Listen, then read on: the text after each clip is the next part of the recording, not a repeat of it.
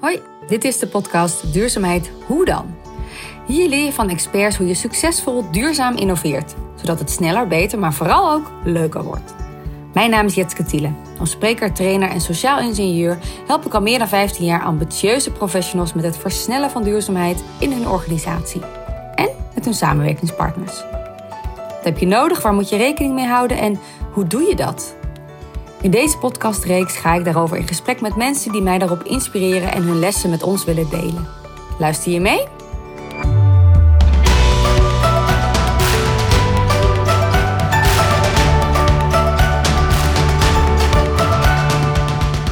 Het gaat precies om die openheid en die kwetsbaarheid. En dat is niet altijd makkelijk. Kijk, heel veel bestuurders of, of commissarissen hebben het heel druk. Dus als ze dan een bijeenkomst bij MVO Nederland binnenrennen en, en nog met alle andere uh, bagage in hun hoofd zitten, dan is de vraag altijd: is er dan voldoende ruimte om inderdaad dat gesprek rond dat ongemak in te gaan? Dus ik denk dat dat een belangrijke voor ons is om ook een setting te creëren. En dus een context te creëren waarin je echt met elkaar dat goede gesprek kunt hebben. Je hoorde Maria van der Heijden. Zij groeide op in het groen op een boerderij waar ze meebewoog met de seizoenen en het ritme van de natuur. Nog steeds geniet ze van alles wat de natuur te bieden heeft, maar ja, die klimaatontwrichting. Om ervoor te zorgen dat al het moois behouden blijft, verbindt ze zich aan het duurzame doelen. Zo richt ze de, de sociale onderneming Women on Wings op, waarmee ze een miljoen banen voor vrouwen op het Indiaanse platteland wil creëren. En is ze directeur van MVO Nederland, het grootste duurzame bedrijvennetwerk van Europa. Het duurzaam ondernemen moet sneller en beter, stelt Maria, want als het om de toekomst van de aarde gaat, past maar één motto: haastige spoed is goed. In deze podcast ontdek je waarom 2025 een kantelpunt is voor het klimaatvraagstuk en waarom we naar een nieuw belastingssysteem moeten. Hoe je binnen je organisatie de juiste setting creëert om het over duurzaamheid te hebben. En welke rol kunst, cultuur en natuur kunnen spelen in het verduurzamen van je bedrijf. Waarom het goed is om soms heel even soms te vertragen. Ze vertelt ook alles over India en de kracht van onderwijs en wat wij van dit prachtige land kunnen leren. Veel plezier!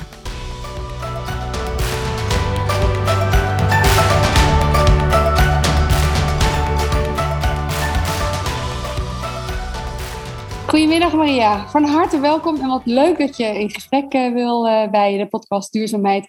Hoe dan? Want dat is een kernthema waar jij volgens mij druk mee bezig bent, of niet? Ja, dankjewel Jetske. Uh, ja, dat is mijn dagelijkse werk. Hè? Hoe dan? Is een heleboel te doen. Ja. Ja, er is genoeg te doen. En uh, nou, we hadden het er net al even over dat uh, een drukke dag is uh, vandaag in verband met de Next. Kan je daar misschien eerst iets over vertellen voordat we de inhoud ingaan?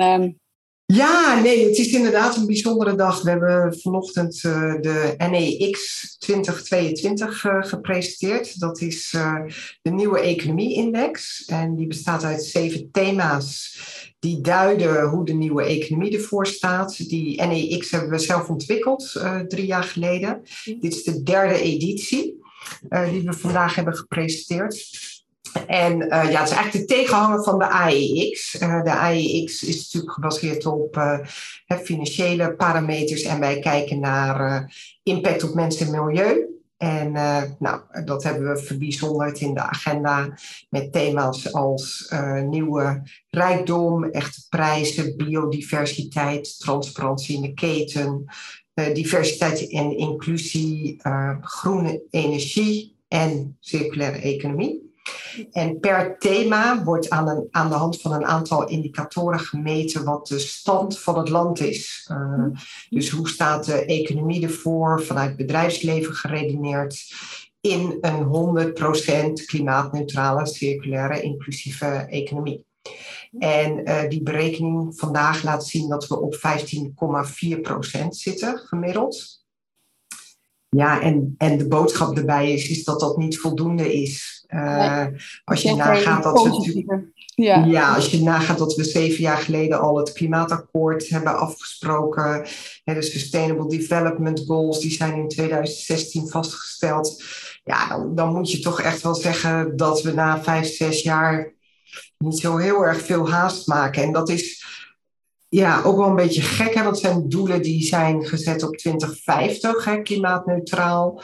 Maar 2050 voelt heel ver weg. Grondstoffenakkoord gaat over 2040, hè, 100% circulair. Dan hebben we dus SDG's 2030. Dus wij hebben gezegd, ja, we moeten in 2025 wel echt een kantelpunt hebben. Waarbij we eigenlijk zo'n beweging op gang hebben gebracht dat er geen weg meer terug is. En ja, dat is ongeveer 20, 25 procent. Dus op basis daarvan hebben wij toen gezegd, ja, moeten we wel jaarlijks meten waar we staan. En met die meting, hè, twee jaar terug was het uh, uh, 12 procent. Vorig jaar was het 14,1 procent. Toen waren we 2 procent gestegen. Ja, nu is het 1,3 procent gestegen. Dus die stijging zou moeten toenemen, maar dat neemt zelfs wat af. En als je dan kijkt naar de onderliggende percentages, dan, ja, dan doen we echt weinig op het gebied van, uh, van klimaat en natuur. Het enige wat stijgt is het uh, inclusieve thema. En dat heeft eigenlijk heel erg te maken met um, de, de wetgeving rond het vrouwenquotum. Um, en ja, dat doet bijna vermoeden dat je wetgeving nodig hebt voor alles. En aan de andere kant zeg ik, ja, weet je, kom op uh, bedrijfsleven. Uh, er is een enorme veranderkracht. Dus ik, ik, ik ben het ermee eens hoor, de overheid moet en kan veel meer doen.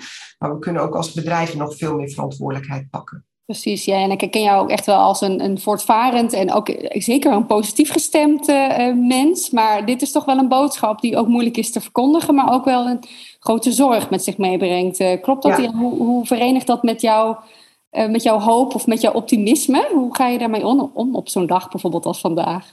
Uh, nou, door toch opgewekt te blijven en dit verhaal te vertellen. Uh, ondanks dat de boodschap niet, uh, niet vind ik, we, we, zijn niet actief genoeg. Maar ik merk wel dat er heel veel ehm, animo is om deze boodschap te delen. Dus voorpagina Trouw, we stonden in de Volkskrant, Algemeen Dagblad, Financieel Dagblad, BNR, uh, NPO 1, Spraakmakers hebben allemaal aandacht aan besteed vandaag. En daar, dat stemt me dan weer wel uh, optimistisch, omdat je ziet dat het er wel heel erg over gaat. Hè? En dat is ook een beetje het motto van ons rapport dit jaar. Uh, we moeten echt van woorden naar daden. Dus duurzaamheid staat heel hoog op de agenda. Maar het ontbreekt echt nog aan daadkracht. En ja, dat, dat is wel mijn boodschap grote doelen, grootse meeslepend, maar het komt erop aan wat we natuurlijk dagelijks, hoe we daar invulling aan geven. Precies. En dat heeft heel erg met leiderschap te maken.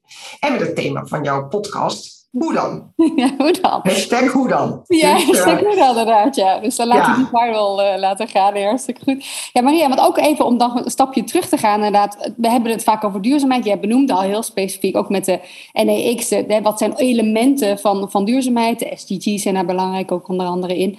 Maar ja, wat, wat is, hoe zou jij duurzaamheid omschrijven en hoe pas je dat toe in het dagelijkse uh, bij jou thuis bijvoorbeeld of in het weekend? Nou, voor mij is duurzaamheid echt eigenlijk gewoon hoe gaan we om met uh, de planeet, uh, hè, met moeder aarde uh, en met elkaar. dat is eigenlijk in de kern. En voor mijzelf is natuur heel belangrijk. Ik ben opgegroeid op een boerderij en hebben dus echt, zeg maar, helemaal vanuit de seizoenen en het groeien en, en, en bloeien.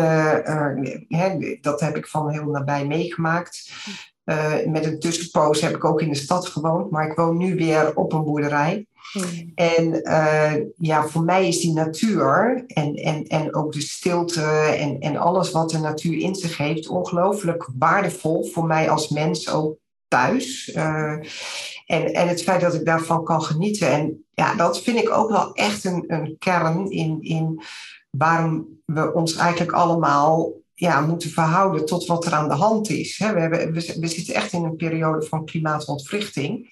En als we zo doorgaan, dan, dan, dan, ja, dan gaat het helemaal fout. En dan denk ik, ja, dat kan toch niet waar zijn dat, dat, dat we, waar ik dus eigenlijk altijd zo enorm van geniet, dat we daar niet goed voor zorgen. En uh, ja, dat vind ik een verantwoordelijkheid van mezelf, uh, maar ook, ook ja, zeg maar privé, maar ook in het werk om me daarmee uh, bezig te houden.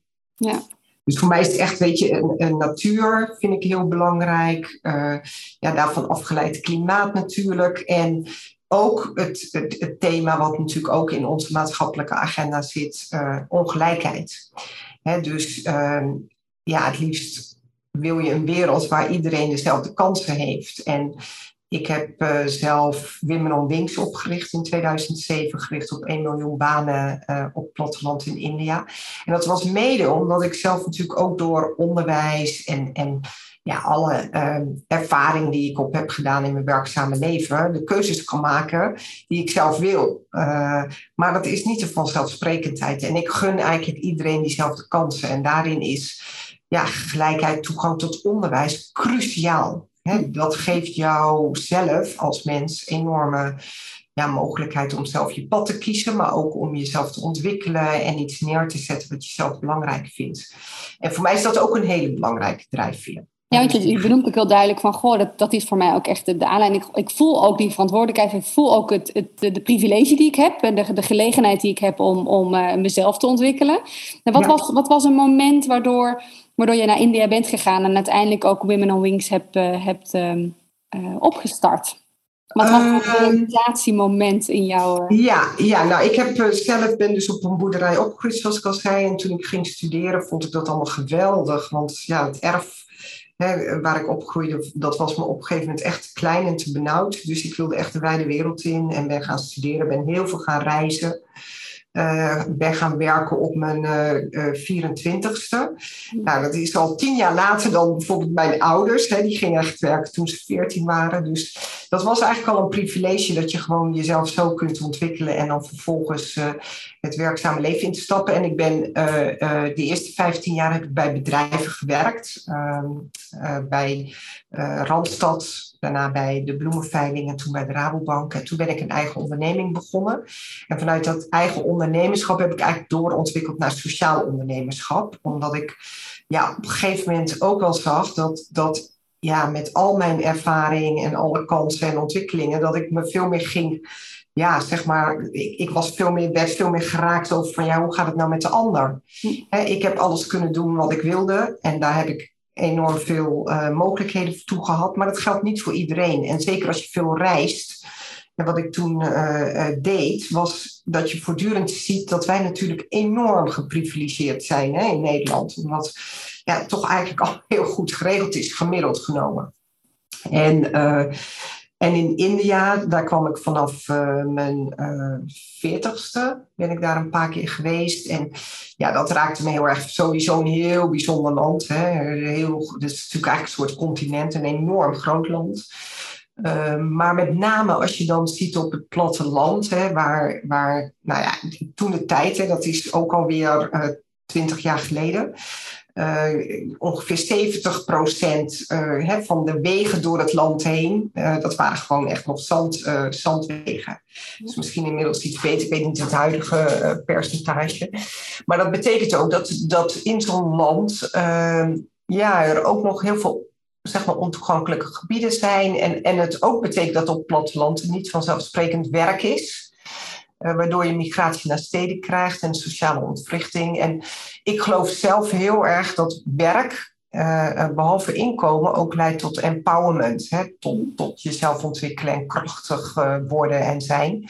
En dat was voor mij een drijfveer om Women on Wings op te richten. Hè? Dat ik mijn eigen kansen eigenlijk wilde verbreden met een groep vrouwen die minder kansen hebben, hè, minder vanzelfsprekend onderwijs hebben.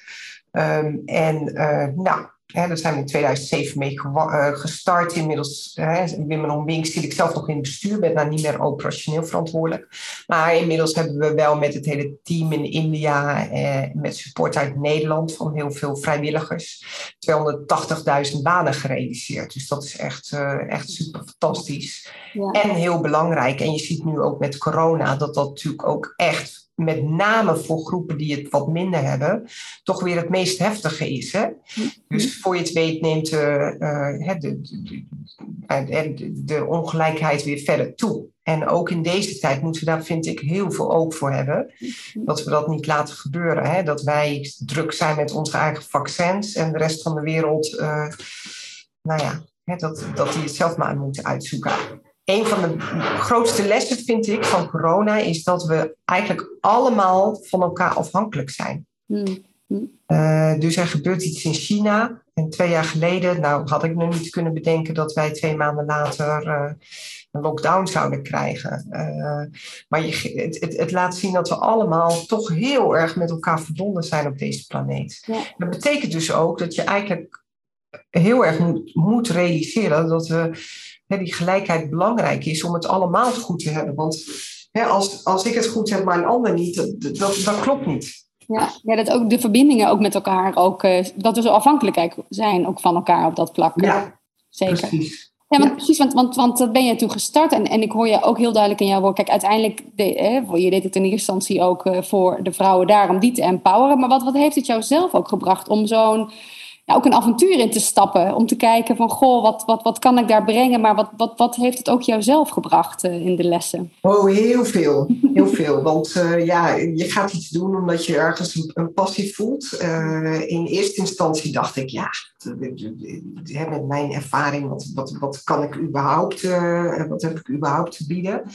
En dus het idee is ook ontstaan in een uitwisselingsprogramma waar ik zelf aan meedeed. Het uh, was een programma destijds van de Baak en VNO-NCW. En in dat programma gingen we eigenlijk als ondernemers uh, meewerken aan een uitdaging. En ik heb dat toen de tijd gedaan met een organisatie die zich richtte op irrigatie. Uh, en toen merkte ik zelf van, hey, de kennis, de businesskennis zeg maar, die je hebt, die is heel universeel. Die kun je ook ergens anders toepassen. En zo is ook dat idee ontstaan om vrouwencoöperaties, eigenlijk bestaande organisaties in India, te supporten met businesskennis. Omdat die businesskennis niet vanzelfsprekend aanwezig is. Nou, wat dat met jezelf doet, is dat dat natuurlijk heel verrijkend is om in een totaal andere cultuur en in ook totaal andere context uh, aan de slag te gaan met, met ervaring en kennis die je hebt. Maar daar leer je zelf ook weer superveel van. Want hoe ga je om met een context die heel anders is? Hè? In een cultuur die heel anders is. Die veel meer hè, gericht is op de relatie en op in het moment leven. En Nederlanders zijn natuurlijk supergoed in plannen en organiseren. Dus dat is iets wat wij te brengen hebben. Maar wat ik daar echt geleerd heb, is om ook veel meer in het moment te zijn. Uh, veel meer geduld te hebben. Uh, want uh, ja, dat, dat, ik, weet nog de allereerste keer dat wij er waren, waren mensen super enthousiast. En toen kwamen een tweede keer en zeiden ze, oh, kom je weer? En derde keer. En dat zeggen Indiërs ook wel. Van ja, als er dan buitenlanders komen die zeggen, god, het is hier allemaal zo chaotisch. Dan zeggen ze de eerste keer, nou ja, oké.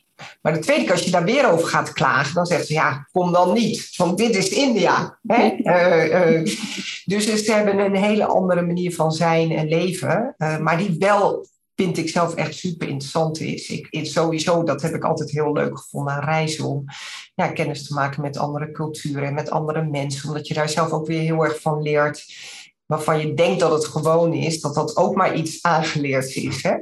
Ja, dus, ja. Uh, en en um, ja, ik vind iets heel sterks van Indiërs is dat ze ook heel creatief zijn. Doordat ze minder middelen hebben, zijn ze soms veel creatiever in, uh, ja, ik noem maar wat, hè, van, uh, van autobanden maken ze slippers. Ja. Alle materialen worden daar hergebruikt. kunnen wij wat van leren? Precies, ja, daar ben ik wel benieuwd naar. Want of, jij, of je ook wel eens elementen daarvan hebt meegenomen natuurlijk naar het netwerk van NPO Nederland. Dus in hoeverre daar ook die elementen van het in het nu uh, creatief omgaan met materialen. Gebruik jij die voorbeelden ook voor de bedrijven in, in het netwerk? Nou, ik denk te weinig, Jetske, nu je het zo zegt. Het is dat we dit gesprek hebben, maar dan denk ik ja. Want wat wel interessant is, soms hebben, uh, hebben we in het Westen, zeg ik dan maar even, ook de neiging om van alles te gaan bedenken wat goed is voor India, ja. Afrika, Zuid-Amerika. Terwijl daar natuurlijk echt aan creativiteit ontbreekt het niet. Uh, dus daar worden ook echt, ja, soms denk ik wel eens van, dan gaan we hier dingen bedenken vanuit een totaal andere context, dat ik echt denk, joh, ga eens daarheen en ga eens met die mensen praten. Want ofwel, uh, ze hebben daar iets bedacht wat eigenlijk veel slimmer is, omdat vanuit die context dat veel beter toegepast kan worden. Bijvoorbeeld of grid, uh, energie, uh, nieuwe vormen.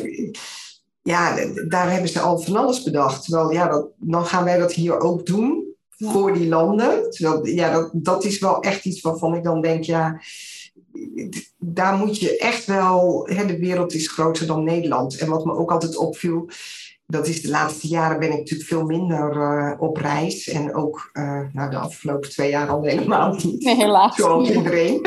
Ja. Maar in de periode dat ik nog veel in India was, hè, dan was ik echt wel drie, vier maanden per jaar in India.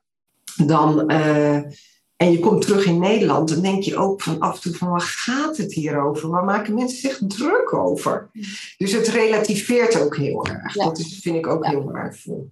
Ja, en wellicht dat het relativeren dan weer helpt om ook weer de energie en de hoop ook uh, weer te ja. pakken. Tenminste, ook als je vanuit jouw rol dan ook natuurlijk, om ervoor te zorgen dat die, dat die duurzaamheid ook versnelt, juist in het bedrijfsleven. Ja. Is dat, is dat ook, want, want hoe zie jij jullie rol ook? Het, sowieso voor, de, uh, voor jullie deelnemers, maar ook um, als, ja, als collectief, hè, het grootste netwerk, het Europese uh, bedrijvennetwerk. Ja, hoe zie je jouw rol om daarin die versnelling ook concreet te, te, maken? Ja, er zijn eigenlijk vier uh, zaken waar we aan werken. Dat is agenderen met die nieuwe economie-index. Dus we geven de thema's aan en we meten dat. En we geven dus echt een agenda voor bedrijven van hey, hiertoe moet je je verhouden. Ja. Twee is dat we innoveren. Dus we doen heel veel innovatieprojecten en innovatieprogramma's rond biodiversiteit. Uh, nou, het versnellingshuis gaat helemaal over circulaire economie. Uh, we hebben een, een, een, programma rondom inclusief en circulair. Uh, we, we, doen projecten rond echte prijzen, in de koffieketen bijvoorbeeld. Dus, en dan kijken we met sectoren en soms ook cross-sectoraal, heel concreet, hoe kunnen we zorgen dat we in een keten echt innovaties toepassen, waardoor we werken aan die agenda. Hè, waardoor we uiteindelijk klimaatneutraal, circulair en inclusief worden. En dat doen we heel praktisch. Dus wij werken gewoon echt in een doestand met ondernemers samen. En wat MVO Nederland dan doet, is die netwerken bij elkaar brengen, de experts inbrengen. Dat kunnen we deels zelf zijn, maar ook heel vaak met anderen uit ons netwerk.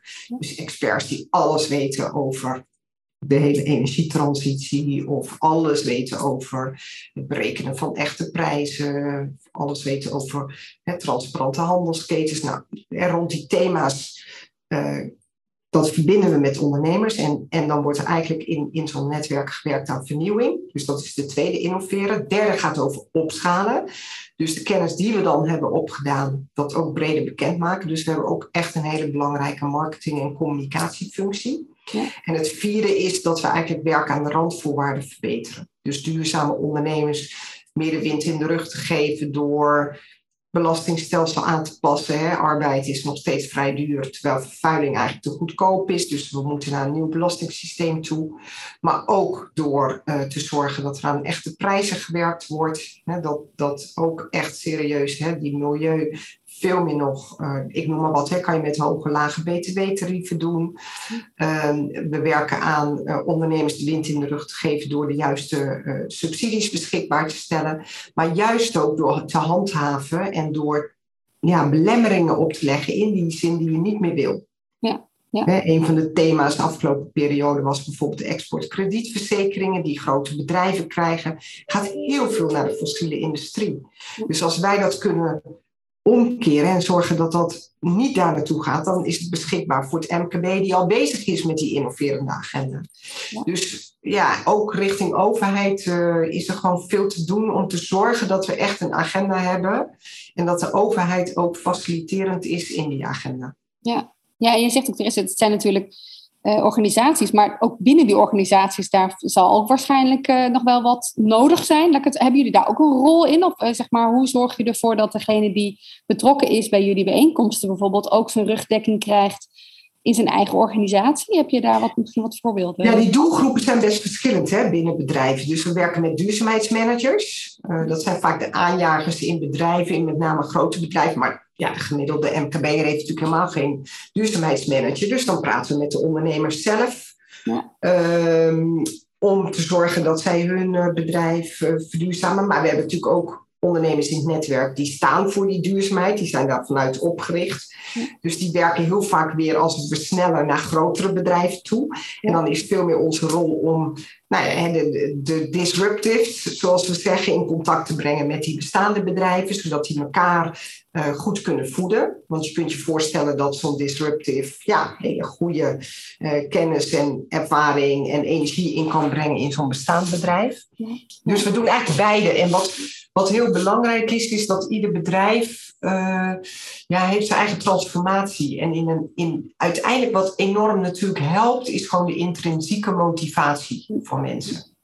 En hoe meer ondernemers, maar ook bestuurders van bedrijven, commissarissen van bedrijven, hoe meer die daarop sturen, hoe beter het eigenlijk is, omdat het wat ons betreft echt gaat over DNA van je organisatie. Dus, ja, en, en hoe haal je dat naar boven? Want, dat, want ik ben overtuigd dat iedereen een, een, in zoverre een groen of een duurzaam hart heeft, of het, het goede willen doen, uh, wil doen, laat ik het zo zeggen. Maar hoe haal je dat naar boven? Hoe, krijg je dat, hoe organiseer je zo'n gesprek met bijvoorbeeld zo'n dus de, de bestuurders, of uh, ik denk dat jij eerder uh, op die laag uh, veel de gesprekken voert. hoe, hoe creëer je die kwetsbaarheid of die openheid om dat, om dat met elkaar te delen of dat te onderzoeken?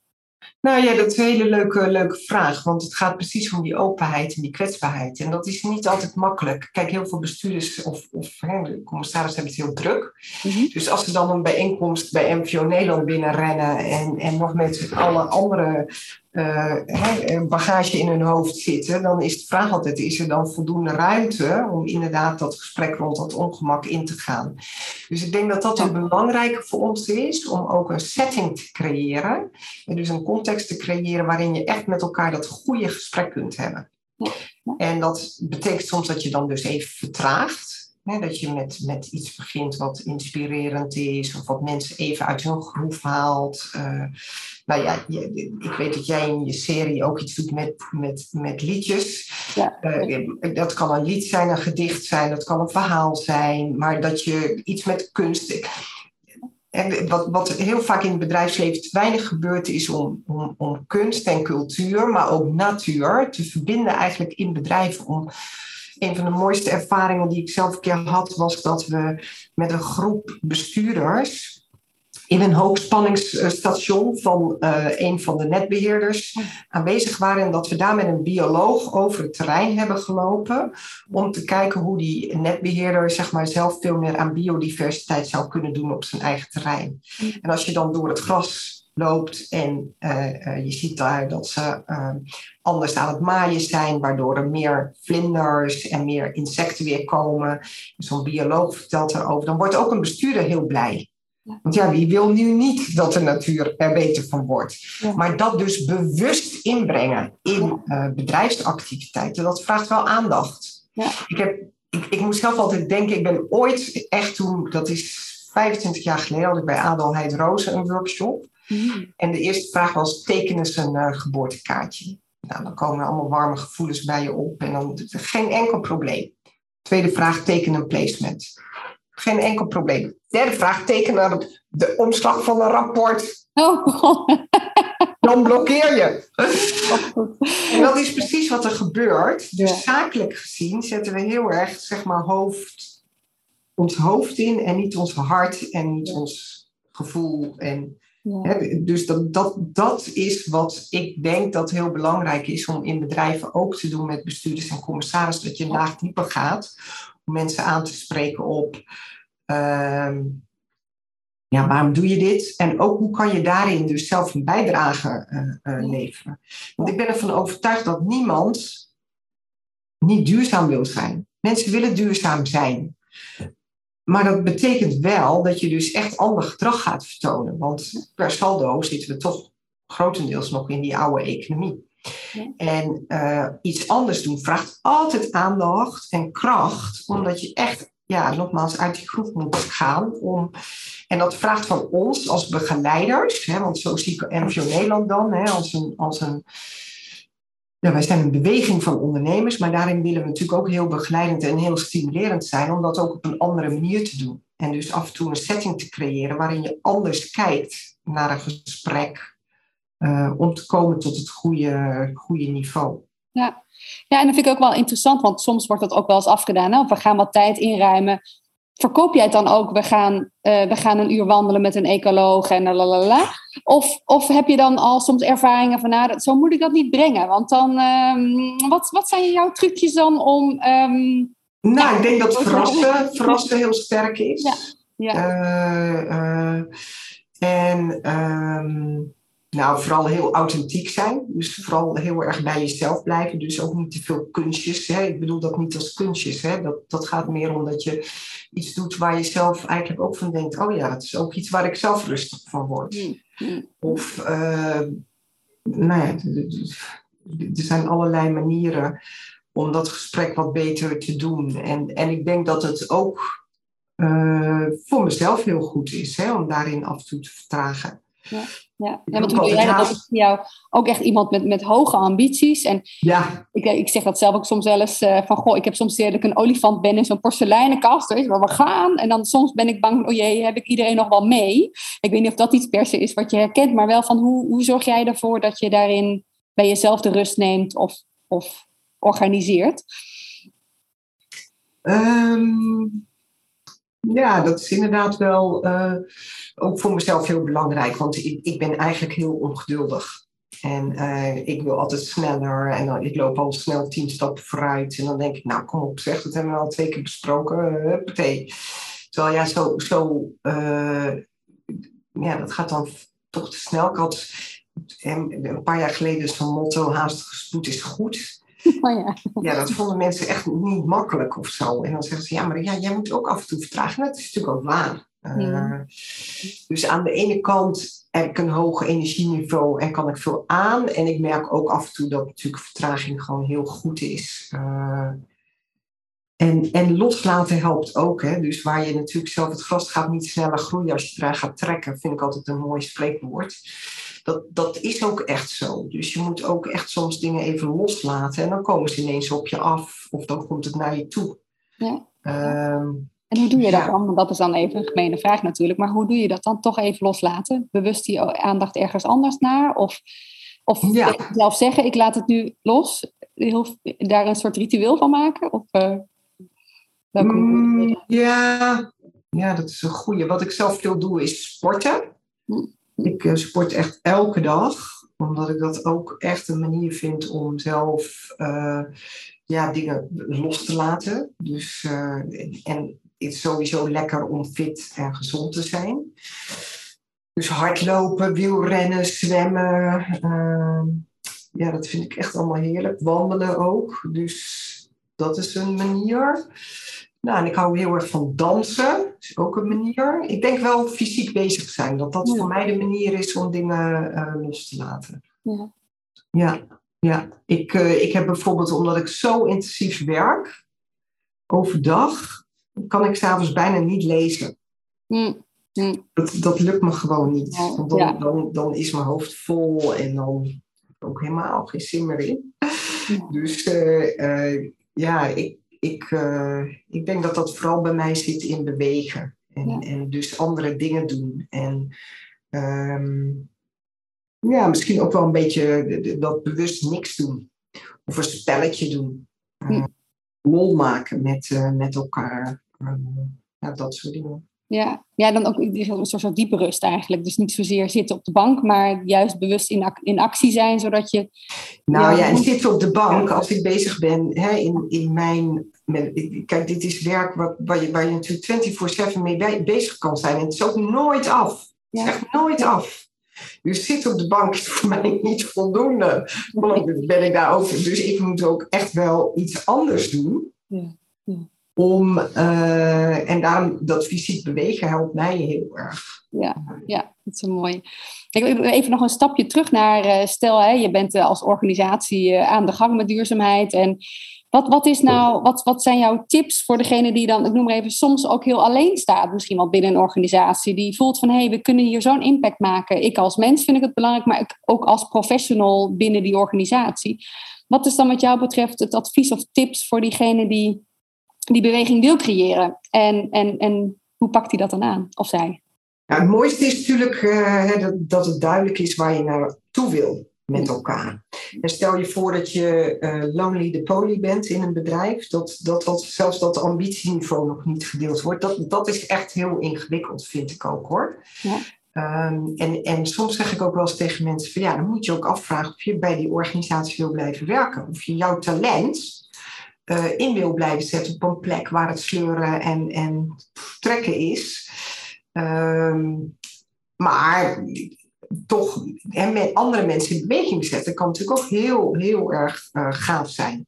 Dus als je bij een organisatie komt werken en je bent, bent duurzaamheidsmanager en, en zo'n organisatie denkt, ja, we moeten er wat mee, maar nou geen idee. En we nemen jou aan, uh, hè, jij komt bij ons werken en jij, jij gaat ons nou ja, dan zou ik met hele kleine uh, acties beginnen, hele concrete acties. En nou, hadden het net over verhalen, of je kan allerlei vormen bedenken waarbij je mensen uh, uh, gaat inspireren. Maar dan wel laten zien waar die actie toe, toe leidt. Want dat is het natuurlijk wel. wat we ook zien met die NEX, hè, er wordt heel veel over gepraat, maar er wordt weinig gedaan. En dat hele concrete doen, dat is in ieder geval altijd mijn drijfveer heel erg. Dat je wel heel concreet stappen zet uh, in die verduurzaming. En, en ik denk dat dat voor iedereen heel belangrijk is. Hè, dat, dat al dat praten erover. Maar hoe zorg je nou dat je echt, het, ik noem maar wat, zo'n terrein uh, vergroent. Dat is natuurlijk superleuk. Nou, zorg je dat er een bioloog of een ecoloog of iemand van de Vlinderstichting met jou meedenkt over hoe je dat kan doen ieder bedrijf heeft een enorme impact op biodiversiteit. Het is echt een blinde vlek. Dus terreinen rond gebouwen, maar ook op gevels. Uh, op, met allerlei materialen wat je gebruikt in je gebouw uh, kun je heel veel doen uh, voor de natuur. Ja. Maar dat geldt ook voor energie. Hè? Iedere organisatie koopt energie in. Hoe doe je dat? Kan wat anders. Rond mobiliteit heeft iedere organisatie mee te, te maken. Nou, kun je daar wat in veranderen? Ehm, ja, en, en je kan er uh, gek over doen, maar over, ook papierverbruik of, of bekertjes. Ja, het, het zit ook in de kleine dingen. Maar het allerbelangrijkste vind ik wel dat je kijkt naar de kern van je organisatie. Hè? Wat, wat is het product of dienst die je levert? En wat is daar het meest essentiële in wat gelinkt is aan milieu, aan natuur, aan gelijkheid. Dus uh, een advocatenkantoor die zich inzet om prodeo bepaalde dingen te doen die in het belang zijn van maatschappelijke issues, is een hele mooie stap. Want dan zeg ik van ja, dan, dan verbind je echt de kern van je dienstverlening met iets wat relevant is. Maar ook. Ehm, nou, als jij een bedrijf hebt en je maakt iets, dan zou ik vooral kijken naar het maakproces en kun je daar iets in veranderen, waardoor je naar die circulariteit gaat. Ja. Een, een, een, een, bedrijf Emma, wat, wat in beschermingskleding zit, die dan van 100 materialen naar 5 materialen gaat, waardoor producten uit elkaar gehaald kunnen worden. Ja, dat is natuurlijk fantastisch. En dat, dat, dat principe, dus kijken naar het DNA van je organisatie en daar zeg maar een stap in zetten. Dat, dat is wel mijn tip nummer één. En dat je echt dicht bij de core business kijkt, wat, wat, wat kan ik doen? Ja. Ja, wat hier ook wel mooi, een mooi voorbeeldje is, zegt, we noemden in eerste instantie terecht, ik noem maar even de meer eh, vanuit, vanuit bedrijfsvoering, hè, ik noem maar even de wat kleinere elementen, maar die wel heel wezenlijk kunnen zijn om ook het voorbeeld van het grotere ook eh, in de kaart te brengen. Bijvoorbeeld, ik werk ook veel voor woningcorporaties en dan daar in dat kantoor zat een bamboe trap. Nou, niemand die dat wist, maar dat was wel het mooie verhaal om te vertellen, wat, ja, wat doet bamboe nou eigenlijk als materiaal als je het hebt over CO2 en en die hadden een groen dak en daar zaten geitjes op met, hè, met nepgeitjes uh, als humor. Van goh, wat doen wij rondom biodiversiteit? En dat, het kantoor werd dan het voorbeeld om vervolgens het gesprek aan te gaan rondom de core business, in dit geval woningen bouwen. Van welk, welke randvoorwaarden wil je dan vervolgens? Ja, leuk. Dus, dat, dus dat, precies wat je zegt, van uiteindelijk gaat het wel over dat product of dienst die je uiteindelijk levert. Maar het, die, die, kleine elementen die kunnen daar wel toe aan bijdragen dan vervolgens. Ja, uh, ja, ja belangrijk. En als je dan zegt van, goh, als je dat gesprek dan vervolgens voert met elkaar. En op een gegeven moment kom je ook natuurlijk de criticasters tegen. Of degene die zeggen, ja, dat is veel te duur. Hè, voor al die vooroordelen die er dan uh, vervolgens uh, mee omgaan. De, heb jij daar um, voorbeelden van, van goh, hoe je dat kan nou, niet ombuigen of niet, niet weglopen. Maar dat, dat, dat is echt een misverstand, dat duurzaamheid duur is. Dat is een beetje ongelukkig, het zit in het woord, duurzaam. Maar dat, dat is echt een misverstand, omdat uh, uh, laaghangend fruit levert vaak juist winst op. Hè, door, uh, nou, ik noem maar wat, hè, niet meer te vliegen, maar op een andere manier te reizen. Of door minder te reizen. Uh, door energie uh, uh, anders in te kopen, door te besparen op bepaalde materialen. het is echt niet zo moeilijk als je uitgaat van. Um, ik wil gewoon minder materiaal gebruiken, ik wil minder energie gebruiken, ik wil meer de natuur betrekken. Dan komen er ook hele ja, creatieve oplossingen die juist geld opleveren. Uh, het enige wat het wel vraagt is dat je daarover nadenkt. Maar dat is juist superleuk. Dus daar kun je een heel creatief proces van maken met elkaar. Ja. En met elkaar ook stappen inzetten. Dus uh, ik wil een beetje af van. Het, het, vraagt wel wat tijd. Dat is het wel, omdat je iets moet veranderen. Ja. Uh, maar dan zeg ik, ja, ga dan niet met z'n allen een dag weet ik veel sporten, maar ga een dag iets doen in de natuur waarin je nadenkt over uh, wat kunnen wij doen als bedrijf? Ja, ja en het is ook wel mooi wat, je, wat jij ook al zegt net van goh, eh, volgens mij zit er geen concurrentie in duurzaamheid. Dus, hè, dus als die uitwisseling die er is, die, dat, lijkt, dat lijkt een soort nieuw elan van joh, we wisselen uit en we delen met elkaar. Het, het maakt niet uit, gebruik het alsjeblieft, want we worden er allemaal beter van. Dus, dus dat, dat helpt natuurlijk. En dat nieuwe talent, want daar ben ik ook wel benieuwd naar. Zie jij ook die beweging dat de, maar even de jonge generatie ook bewust kiezen voor bedrijven die met duurzaamheid bezig zijn?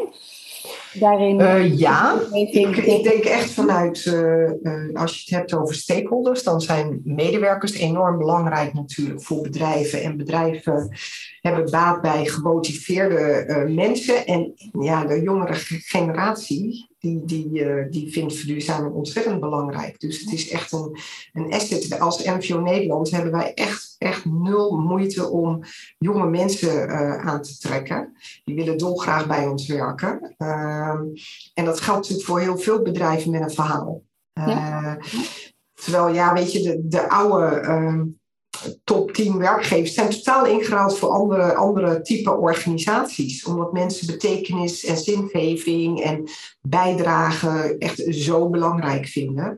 Dus ik denk dat het voor medewerkers sowieso ongelooflijk belangrijk is. Ik denk dat het ook steeds belangrijker wordt voor klanten, hè, voor, voor consumenten. Ja. Uh, dus je ziet al een enorme burgerbeweging, hè, met name ook bij jongeren, die je natuurlijk enorm om vragen. Dus vanuit ja, reputatie, uh, uh, maar ook gewoon hè, autoriteit ertoe doen als organisatie. Ja, dat je echt denkt van ja, daar kan je er niet mee wegkomen met een niet duurzaam bedrijf. En nogmaals, ik, ik denk dat iedereen zich daar wel van bewust is, maar dat we heel erg in de fase zitten van hoe dan.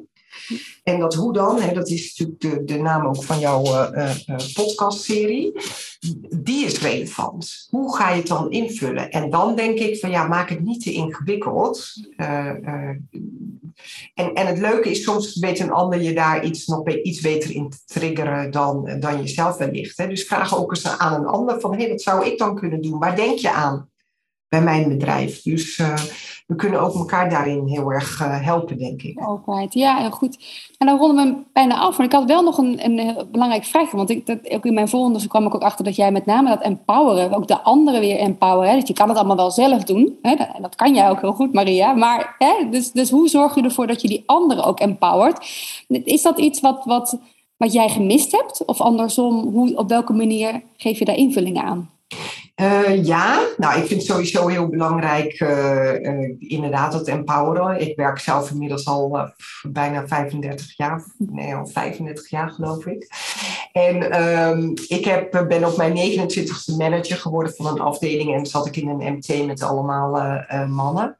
En toen moest ik toch wel heel erg alleen uitzoeken. En ik vind het dus heel belangrijk dat we elkaar daarin heel erg supporten als vrouwen onderling, maar sowieso naar de jongere generatie toe. Um, en ja, dat, dat, dat elkaar een duwtje geven, ja, dat, dat vind ik wel echt een belangrijke taak. En sowieso in mijn fase uh, met 35 jaar werkervaring is natuurlijk echt superleuk om heel veel mensen gewoon ja, daarin te empoweren.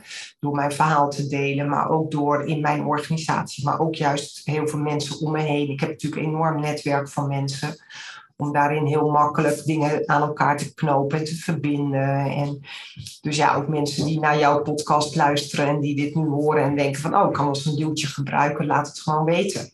dus uh, dat is ook, ook een tip, hè, de wet eh, van Sinterklaas. Oh ja, vertel. Ja, je wens moet je uitspreken. Bedoel je dat? Ja, ja, als je niet vraagt wat je hebben wil, krijg je iets anders. Dus soms is het ook echt heel goed om heel goed en concreet een vraag te stellen.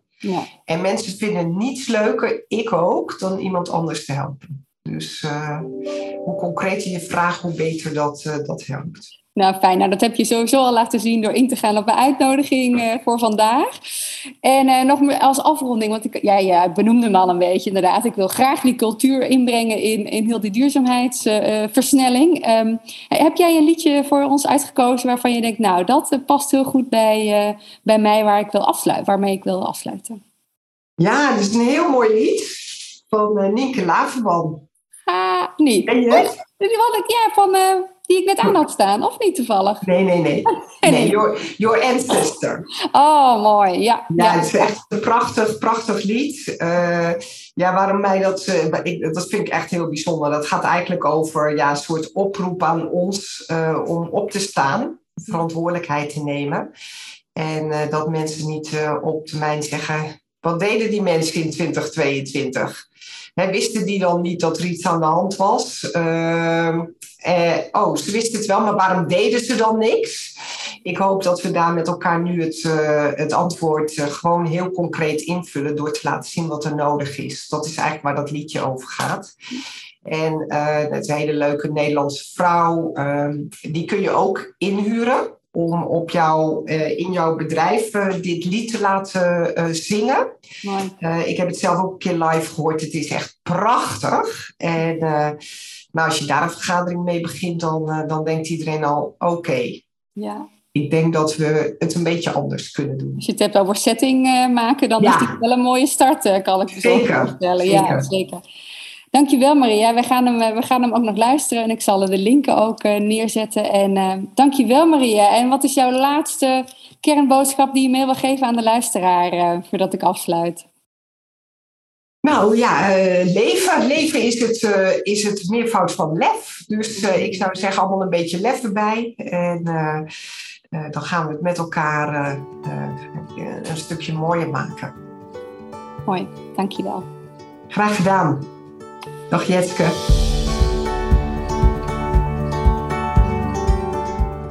Je luisterde naar de podcast Duurzaamheid Hoe dan? Wil je meer weten over de NEX en voor Nederland? Of Women on Wings? Zie dan de linkjes in de show notes. Luisterde je via Spotify? Sinds kort kan je ook sterren beoordelingen geven. Superleuk als je dat wil doen, zodat de podcast ondersteund wordt en anderen deze serie ook eerder kunnen vinden. En abonneer je vooral, zodat je op de hoogte bent als er nieuwe afleveringen vrijkomen. Je kan natuurlijk ook deze aflevering doorsturen naar iemand waarvan jij vindt dat hij het echt zou moeten horen. Wat neem je mee uit het gesprek? Ik ben benieuwd. Stuur me dan een berichtje bijvoorbeeld via Instagram of LinkedIn. Altijd heel erg leuk om van je te horen. Wil je een stapje verder? Wil je invloed hebben op de vragen of zelfs suggesties doen voor gasten? Word dan gratis onderdeel van het Duurzaam Vlechtwerk Netwerk.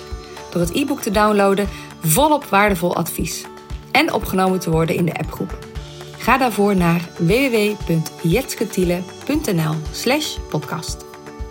En als je zelf begeleid wil worden met deze opgave in jouw organisatie, kijk op mijn site om te zien wat ik voor je kan doen en laat me dat weten. Voor nu, dankjewel voor het luisteren en heel veel ontdekplezier in jouw reis richting duurzaamheid. Graag tot de volgende!